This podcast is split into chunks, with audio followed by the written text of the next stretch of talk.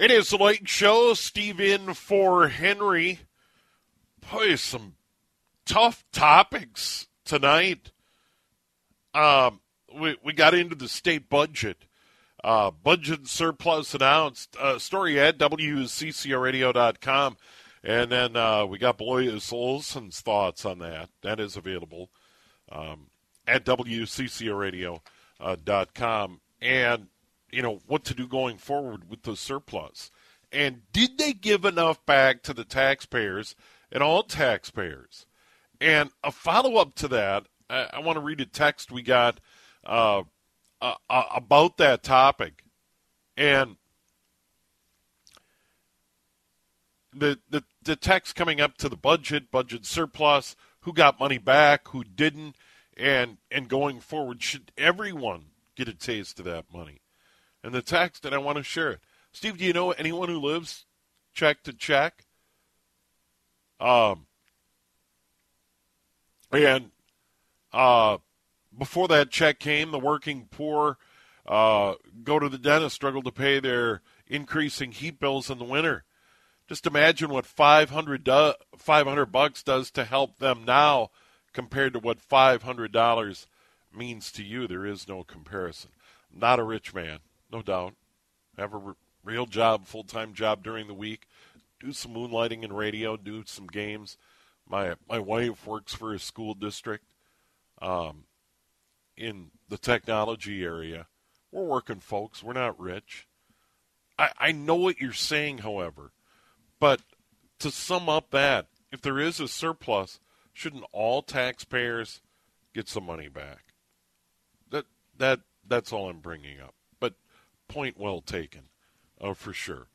Uh, Five hundred dollars certainly would mean more to a struggling individual or a struggling family than it would be to a millionaire with lakefront property on Minnetonka. I, I, I get it. But shouldn't we all share when there is a surplus and when there's extra?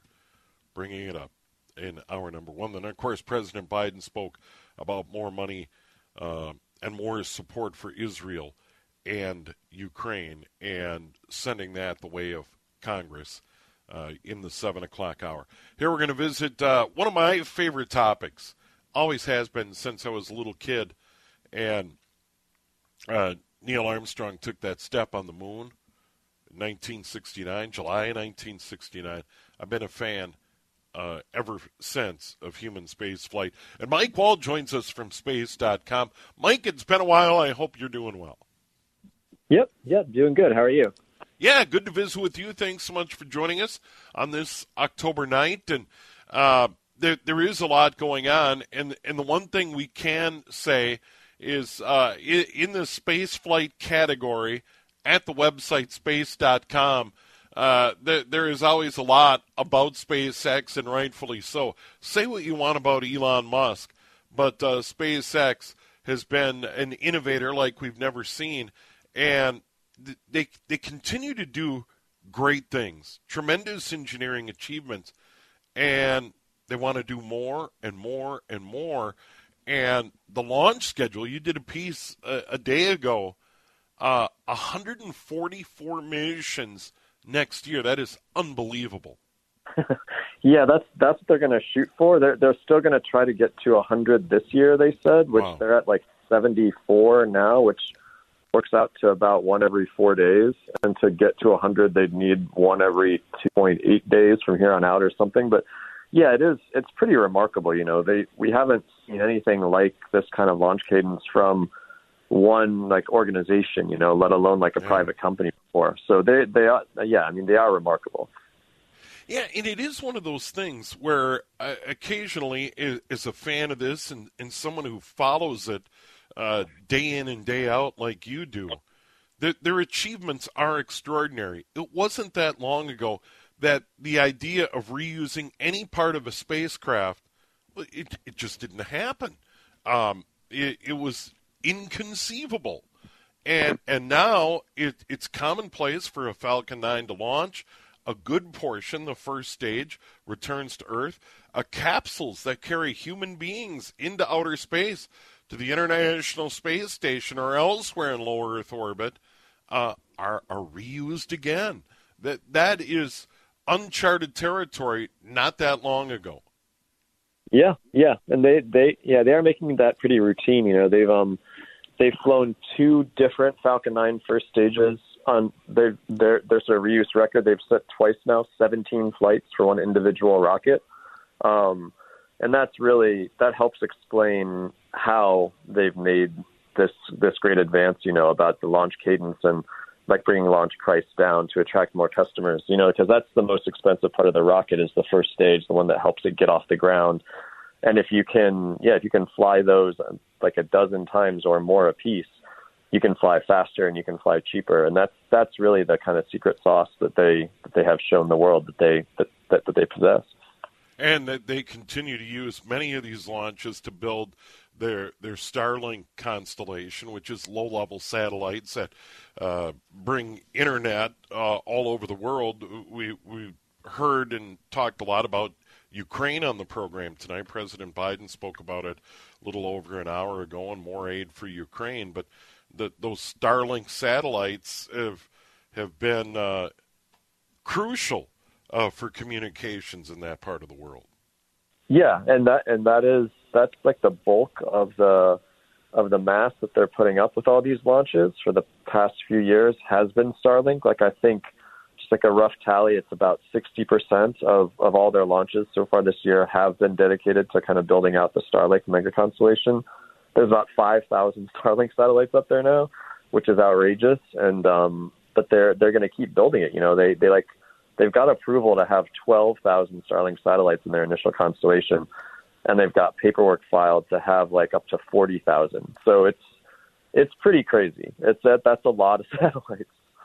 Now, now I've heard the, the, this, Mike, and, and maybe you can help me out here, but I have heard more than once that the idea of Starlink is to build this business and that there is demand for uh, super fast internet wherever you are, if you're in the woods of northern Minnesota or wherever you are, um, or for that matter, in the Twin Cities or the Bay Area or Southern California, uh, to get internet a different way from from satellites.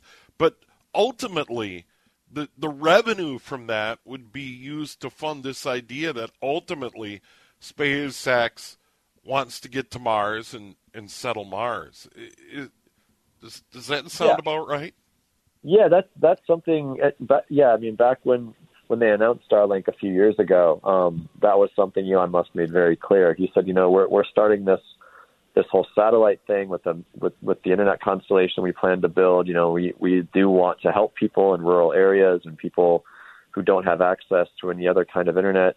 But we also, I mean, it's not just a charity play. Obviously, I mean, Elon Musk said at the very beginning that he sees Starlink as the main kind of funding driver for Mars settlements, which has been his long held dream, you know, that he's said many times. That's why he founded SpaceX about 20 years ago, was to try to make, yeah, and make our species multiplanetary. He, he like still says that today. He, he obviously believes very strongly in that.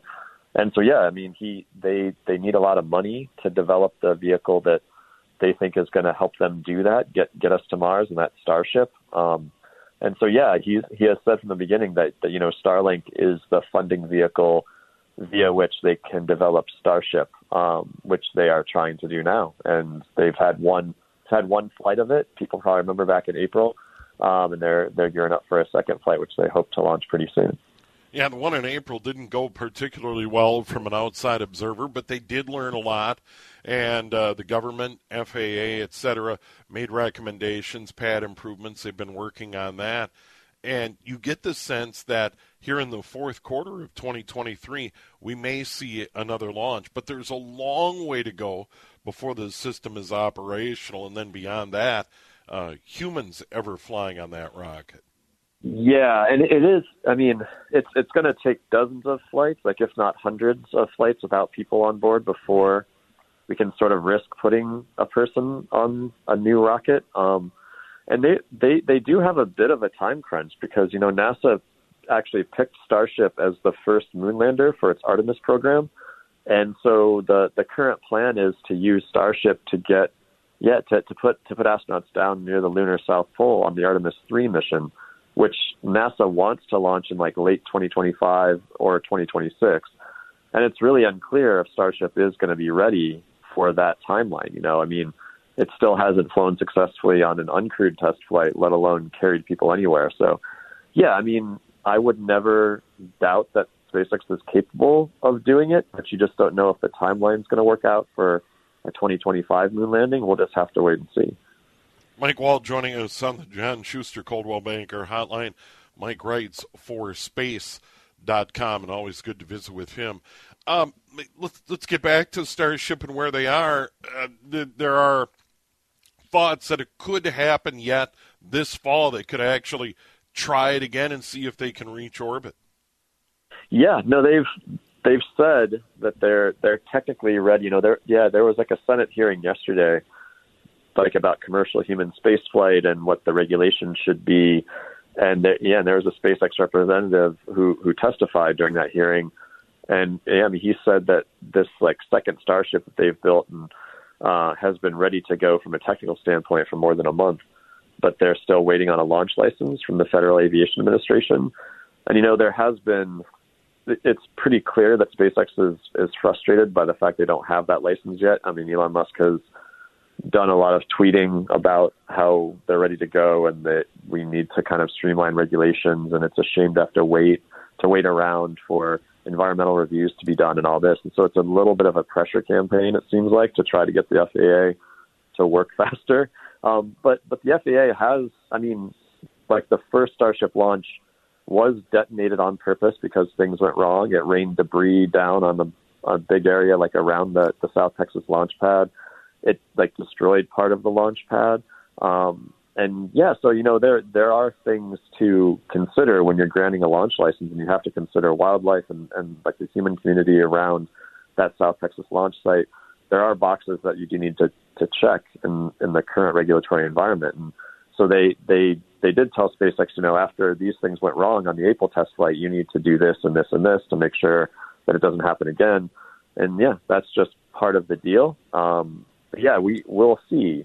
We'll see if if the FAA does does grant a license, but like apparently one thing that's also needs to happen is the Fish and Wildlife Service needs to to kind of wrap up an environmental review of what the impacts of Starship launches could be on the on the ecosystem in South Texas. There, it's, it's right on the Gulf of Mexico. It's very biodiverse, um, yeah. and you know a lot of people who are spaceflight fans would want to poo-poo those concerns, just be like, we shouldn't let that stand in the way of progress. But but you know that that is a concern. You can't just like under our current kind kind of legal system, regulatory system, you can't just go out willy nilly and, and, and hurt endangered species. There's there's laws against that. So it is it is unclear when those regulations or, or sort of when those those permits are going to come through. But but SpaceX wants them to come through sooner rather than later. That's that's pretty obvious. And, and you would think once they get some of the things figured out on the ground and maybe mitigate the impact on the environment around as much as they can, etc., it, it seems as though they're poised to move relatively quickly. That they're they're building the engines, the Raptor engine, the brand new engine. Uh, it, it's not like the engine that's flying on the Falcon 9 right now that we're so familiar with, but. Mm-hmm. The, the, the super heavy booster and the Starship. I mean, they're they're starting to crank these out, so to speak. Oh yeah, they they've got they've got three or four other starships sort of not necessarily ready to go, but in the pipeline after this one that's going to sure. fly this next flight. They're they're already building like the third one, the fourth one, the fifth one. So those still need to be tested. You know, they got to do engine tests and and and yeah, then kind of like propellant fill tests to make sure the tanks are all structurally sound and all, all that stuff you have to do with the rocket. But they have built those vehicles and they're sort of in the pipeline. And yeah, that it's I I'm very sure that once they get those those regulatory boxes checked, they will move quickly because that's SpaceX's mo. You know, they they they always say they don't really. I mean, if it fails during a test flight, that's fine because they'll learn from it. So they'll their their whole mo is to fly fast and to learn from the mistakes and and yeah, like and then to actually iterate based on the analyses of what what went wrong on those flights. So they will they will fly again, and if it blows up again, then they'll fix what happened this time and come back to the pad with the next one as soon as they can and try again. So that's just in their DNA. If you've ever seen a rocket launch in person, and I had a chance to see Columbia once upon a time launch from Kennedy Space Center, uh, pre-dawn launch. It was very cool. My my kids were young, but they still remember it. Um, it's no joke. I you get the sense there's nothing routine. Even as routine as the Falcon 9 launches, they, they've had uh, many uh, successful launches of human beings aboard their Dragon capsule. They've returned safely to Earth. This this is still, and we shouldn't become complacent. And I'm sure the challenge for them is it's still very dangerous. Yeah, and they, I'm, I'm sure they tell themselves all the time. You know, they, they've had so much success with the Falcon 9. They, they haven't had an accident with the Falcon 9 in years at this point, right? Knock on wood. Um, right. It's so reliable, but but Starship is an entirely different design. Uh, yeah, as you were talking, you know, it's a different engine called the Raptor, which is which is more powerful than than the engines that are on the Falcon 9 or the Falcon Heavy, and it is just it's an order of magnitude like more powerful. It's it's it's more than twice as powerful as the Falcon Heavy. It's more it's it's about three times more powerful than the Falcon Heavy. Actually, it's about twice as powerful as the Space Launch System, which is which is NASA's new their, their new moon rocket they're they're using for the Artemis program. It's the biggest, most powerful rocket ever built. So um, yeah, so you you have to be extra careful with that. It's new. It's a new design, and it's just of unprecedented thrust and power. Um, so yeah, you've got to make sure that everything is yeah, yeah is in order with that. Like yeah, I mean before it gets certified to carry people, and that's that's probably part of the reason why the environmental review and the and the launch license stuff is taking so long because you know it those those like Raptor engines, 33 of them on the first stage of Starship, they, they can do a lot of damage to the launch pad. They actually did on that first flight. They destroyed the concrete underneath the launch pad and sent chunks of it raining down into the ocean and it was just quite a spectacle. It's just a reminder that these things are no joke. There's a lot of energy involved and with Starship if if something does go wrong, it's going to be it's going to rain down a lot of stuff over a wide area. So we will keep our fingers crossed on that, but we certainly do enjoy your work, Mike, and uh, it, it's good to visit with you. Thanks so much for the time. Anything big beyond waiting for uh, Starship and another launch potentially before the end of the year? Anything else worth watching? Yeah, there, there's always a lot of stuff going on. You know, it's I mean, with space exploration on the robotic side, especially, you have to be patient. But you know, one SpaceX mission that launched last week was called Psyche. It, it actually flew on oh, sure. a Falcon Heavy. It's a NASA mission to explore this weird big metal asteroid out in the asteroid belt. Um, and, and actually, scientists think this thing is like the exposed core of like an ancient protoplanet. So, like the types of bodies that came together to build Earth and and Mars and, and Venus long ago. And so, there's they've never seen like an object like this up close. They can they can tell from kind of long distance studies of it with Earth-based telescopes that it's mostly metal on the surface. And so it's just this bizarre body that's like 170 miles wide that we're going to get a look at thanks to Psyche. But you got to be patient. It's not going to get there till 2029. So that okay. that just launched. That just launched, and it's really cool. But yeah, mark your calendar for the middle of 2029 when it actually gets there. Yeah, they they say that this this thing could not only be iron, but things exotic like platinum, etc. That's really really interesting. And, and one of the dreams, ultimately, of exploring the asteroids and the planets is being able to go and, and mine this stuff. Yeah, yeah, and it'll be interesting to see what the metals are. They they think it's a lot of iron and a lot of nickel, but there sure. could be a lot of more exotic, weird stuff there.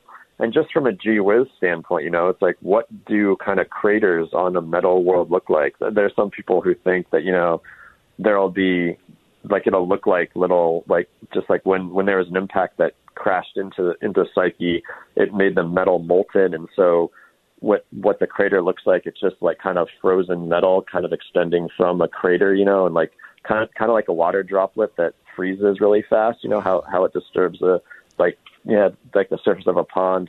Um, it's just it's exotic. It's it's really weird. There's going to be a lot of scientific cool stuff to come from it, and that's just yeah. There's there's there's a lot of fun stuff about space exploration and seeing a world that we've never seen before is is definitely one of them.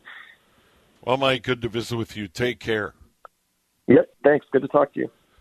Mike Wall joining us. Space.com is the website, and we will come back in a moment. Steve Thomson in for Henry Lake. It is the Lake Show here on a Thursday night. News Talk, 830 WCCO. Wow, busy show tonight. The Lake Show, uh, opening hour. We we talked a lot about the latest budget surplus. You can read about that online at WCCORadio.com. President Biden spoke about helping Israel and Ukraine, funds for Israel and Ukraine, and putting that forward to Congress and made the case. And we appreciate your comments on that. Mike Wall from Space.com. And then coming up, uh, a guy I've known for a number of years now, Matthew Rodreick. Uh, he had a son paralyzed in an accident, and he has been very active. Executive director for Unite 2 Fight Paralysis, a nonprofit that represents the voice of people living with SCI, including their families, caregivers, and loved ones. And uh, hosting its 18th annual Science and Advocacy Symposium here in the Twin Cities uh, tomorrow and Saturday.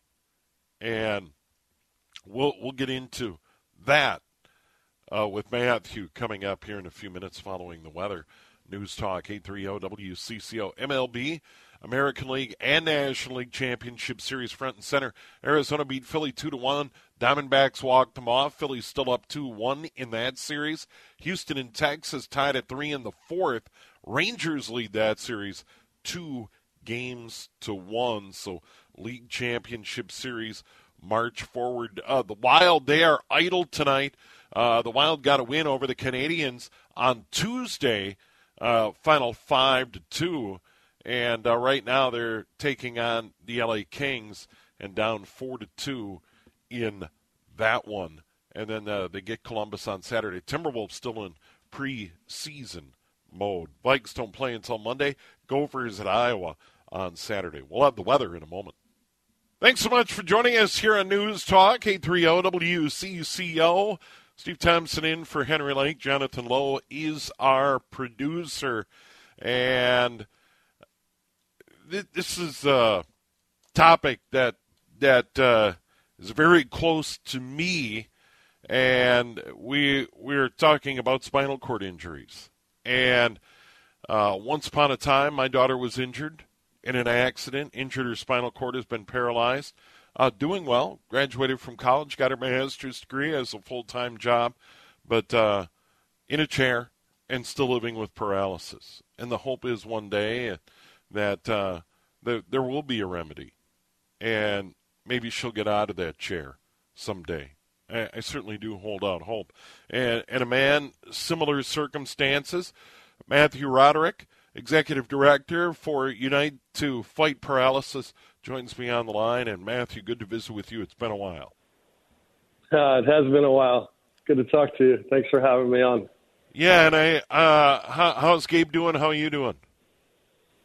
Uh, I'm doing well. Gabriel is as well. Um, you know, not unlike your daughter. It's been uh, it's been 15 years now. Wow. Uh, Gabe's still paralyzed, but he has uh, progressed He's a musician in town, uh, quite prolific, recorded a lot of albums, um, performed a lot of gigs, toured most of the country, uh, doing quite well.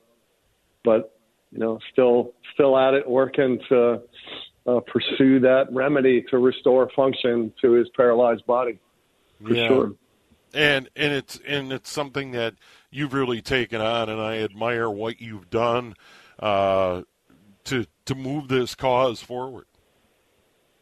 Well, thank you, thank you. Yeah, we've been working hard, um, and uh, you know, thanks for having me on this weekend. Actually, starting this evening, uh, we have folks coming from all over the U.S. and Canada. Uh, there'll be folks tuning in from around the world to a symposium, a scientific meeting that we host uh, we move it around the country. This year it happens to be here in Minneapolis, our home turf, uh, where we have scientists, clinicians, biotech, device companies all coming to share uh, advances in the research. And uh, most of it is from the perspective of folks like us, you know, like our kids and us as parents. Uh, we curate the meeting we moderate the meeting, and it's really focused on bringing our voice to all those other folks uh, that are bringing their genius and effort and money uh, to try to move restorative therapies to our community. And and and so there that's are happening this weekend.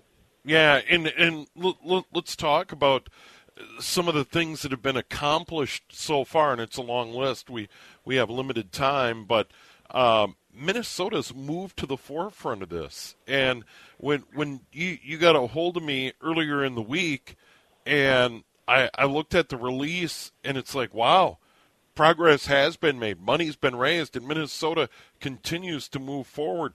Uh, Mayo Clinic, other healthcare organizations are, are really out in front on this. Yeah, it's it's pretty exciting. Um, you know, again, you know, we haven't cured it yet, so I mean, it's yeah. exciting with uh, with a uh, pause, right? I mean, we're both parents of kids with spinal cord injuries, so the the real excitement comes when we can help our kids to you know increase their quality of life and you know potentially restore some function for them. But given all that, yes, um, you know, I I led the effort uh, in 2015 to pass the first ever research funding bill here in Minnesota for a million dollars, and it was so successful. Two years later, that uh, the legislature increased it to six million, and it's been running ever since. And it has really helped to catalyze a number of areas in Minnesota that have pushed it forward. And this weekend we'll be featuring a lot of that. Uh, you know, a lot of focus on uh, neuromodulation, which is using spinal cord stimulation. There were some really novel projects that came out of Minnesota uh, that have really influenced the rest of the field. And a lot of those people are going to be here this weekend as a result. Uh, we took that on the road, and we since have passed similar bills in the state of Pennsylvania, Ohio, Washington. Uh, we have a bill in Wisconsin that uh, really is right on the crest of passage. Uh, we hope next week uh, for another three million. We've generated over thirty-one million dollars to this area of research in the last few years, uh, all with the focus on putting people like us and people like our kids at the table, working with researchers and, and decision makers to prioritize. Hey, this is the kind of stuff that we want and need let's make it happen. And Minnesota's really, uh, as a result, become a leader in this space. Uh, as and it's been it's been exciting to see. Yeah, and Matthew, I think one of the things anybody involved or anyone who knows someone with a spinal cord injury, it always gets back to whether you're a paraplegic or, or a quadriplegic or know someone in that circumstance, where I, I think some people that aren't connected would say, well, getting out of the wheelchair, you know, being able to walk again. sure, that that's great. But even incremental improvement, hand function, bladder, bowel, uh, yeah. more trunk Sexual control. Function. Yeah, yeah. A- any of this incremental yeah. improvement would be huge for someone living with spinal cord injury.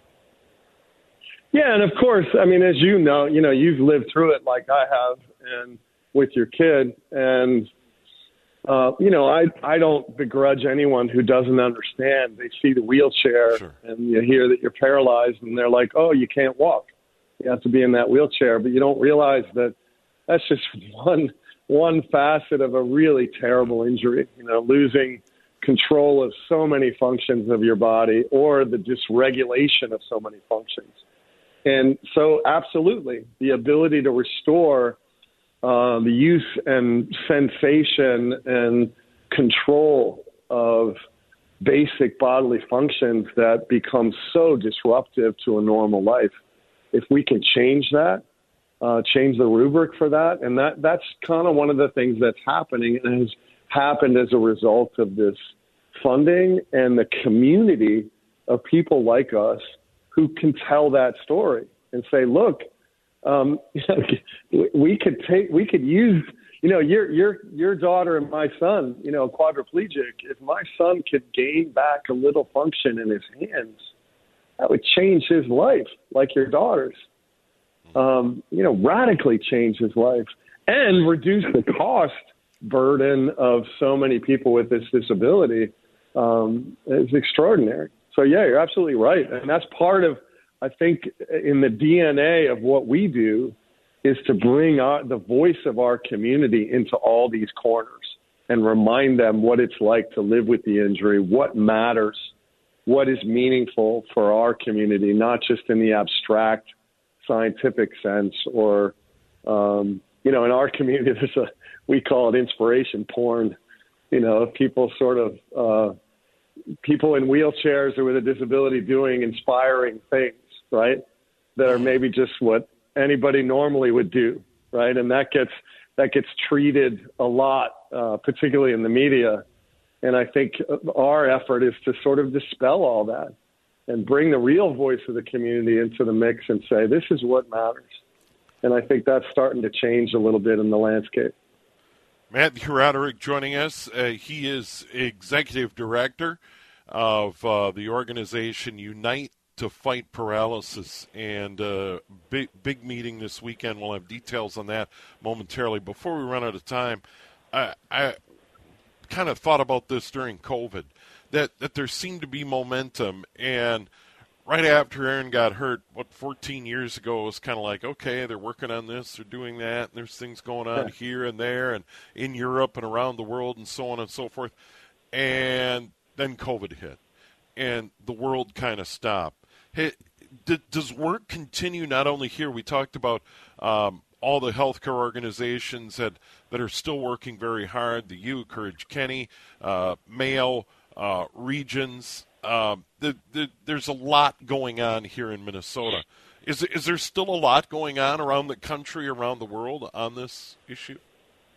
Yes, absolutely. Uh, there's there's a lot of work being done, um, and there are some incremental advances happening in the in the research science. I think the real key, kind of like what I was saying a few minutes ago, is is yeah. the real key is all those players have to align their targets, their their the way they define a win. Right? If I'm a research scientist at a university I'm a doctor at a hospital. I'm a person with a spinal cord injury. I'm an investor in a company. Uh, I'm a funder of science, whether it's at government or private. It's the key is to listen all to one another and realize we have to align our targets. That's the only way we're going to win. And that's the thing that's changing in our field and in our space. And I think in many ways, the spinal cord injury community in particular is kind of at the vanguard of this, where the, the idea of like, you can't just discover something and throw it in, you know, like throw it up into the air and somebody's going to take it. Everybody has to line up behind it and kind of share their version of what it is in order for it to be successful. That's what we're trying to do. All right, uh, talk about this weekend. Kind of give us who, what, why, where, when, how, uh, how people can get involved if they'd like to uh, learn more. Sure. Well, the first one right there is you can go to our website, which is u2fp.org. Letter U, the number two, F is in Frank, P is in Peter.org. You can find out all the stuff you need. But all the players that you mentioned, uh, folks from the Mayo Clinic, University of Minnesota, Regions, Gillette, uh, Courage Kenny, Allina.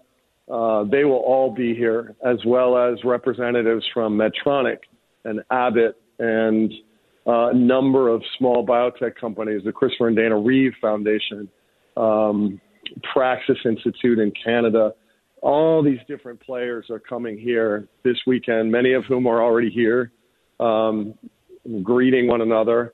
And we'll have a number of presentations tomorrow and Saturday, very discursive, a lot of discussion um, in our scientific meeting that's also focused on advocacy there's a lot of people with spinal cord injuries. We're here at the downtown Hilton, actually right across the street from CCO. Um, and we're looking for a kind of action packed two days. And you can go to our website and look at our symposium agenda, see all the different people that are here, um, and find out how to get involved. And of course, you know, if anybody wants to support the work we do, we would be exceedingly grateful. all right. Thank, thanks so much for joining us. Uh, uh, good luck. I, I, know you put a lot of work into it. Thank you. Thanks, Steve. Really appreciate uh, the invite to come on and talk about it. Best of love to your family. Yeah, thanks so much. There he is, Matthew Rodreick, Executive Director, Unite 2 Fight Paralysis. And once again, uh, the website is U two, the number two, F P dot org. Check it out. Nine minutes now in front of nine here at News Talk. 830 WCCO. All the news, all the weather at nine, and then uh, much more from CBS News. Uh, President Biden's comments, we carried those live at 7 o'clock tonight, uh, asking for more aid for Israel and Ukraine. He'll send that to Congress. First order of business is uh, the House finding a speaker so they can move bills forward or a way to move bills forward. But uh, Israel waiting on more aid, Ukraine waiting on more aid, and the president made that certainly a priority tonight. And of course, plenty more on that online, WCCORadio.com or on the Audacy app. Highlights from all our shows available at WCCORadio.com. Uh, first hour, we talked about uh, the latest news. Good news for sure. There is another budget surplus that uh, we will sort out and get a better idea. Uh, once again, uh, interesting times. Uh, more money flowing into state coffers and how they'll spend that or what will be done with it will certainly be up for debate. And then, of course, in the 7 o'clock hour, uh, President Biden's comments on more aid for Israel and Ukraine. 8 o'clock hour, Mike Wall, space.com. Then Matthew Rodreick uh, talking about uh, the big uh, paralysis symposium from Unite 2 Fight uh, Paralysis. Big thanks to Jonathan Lowe. Great work as always. And we will visit with you again. Henry has another night off Friday night uh, here on News Talk. 830 WCCO.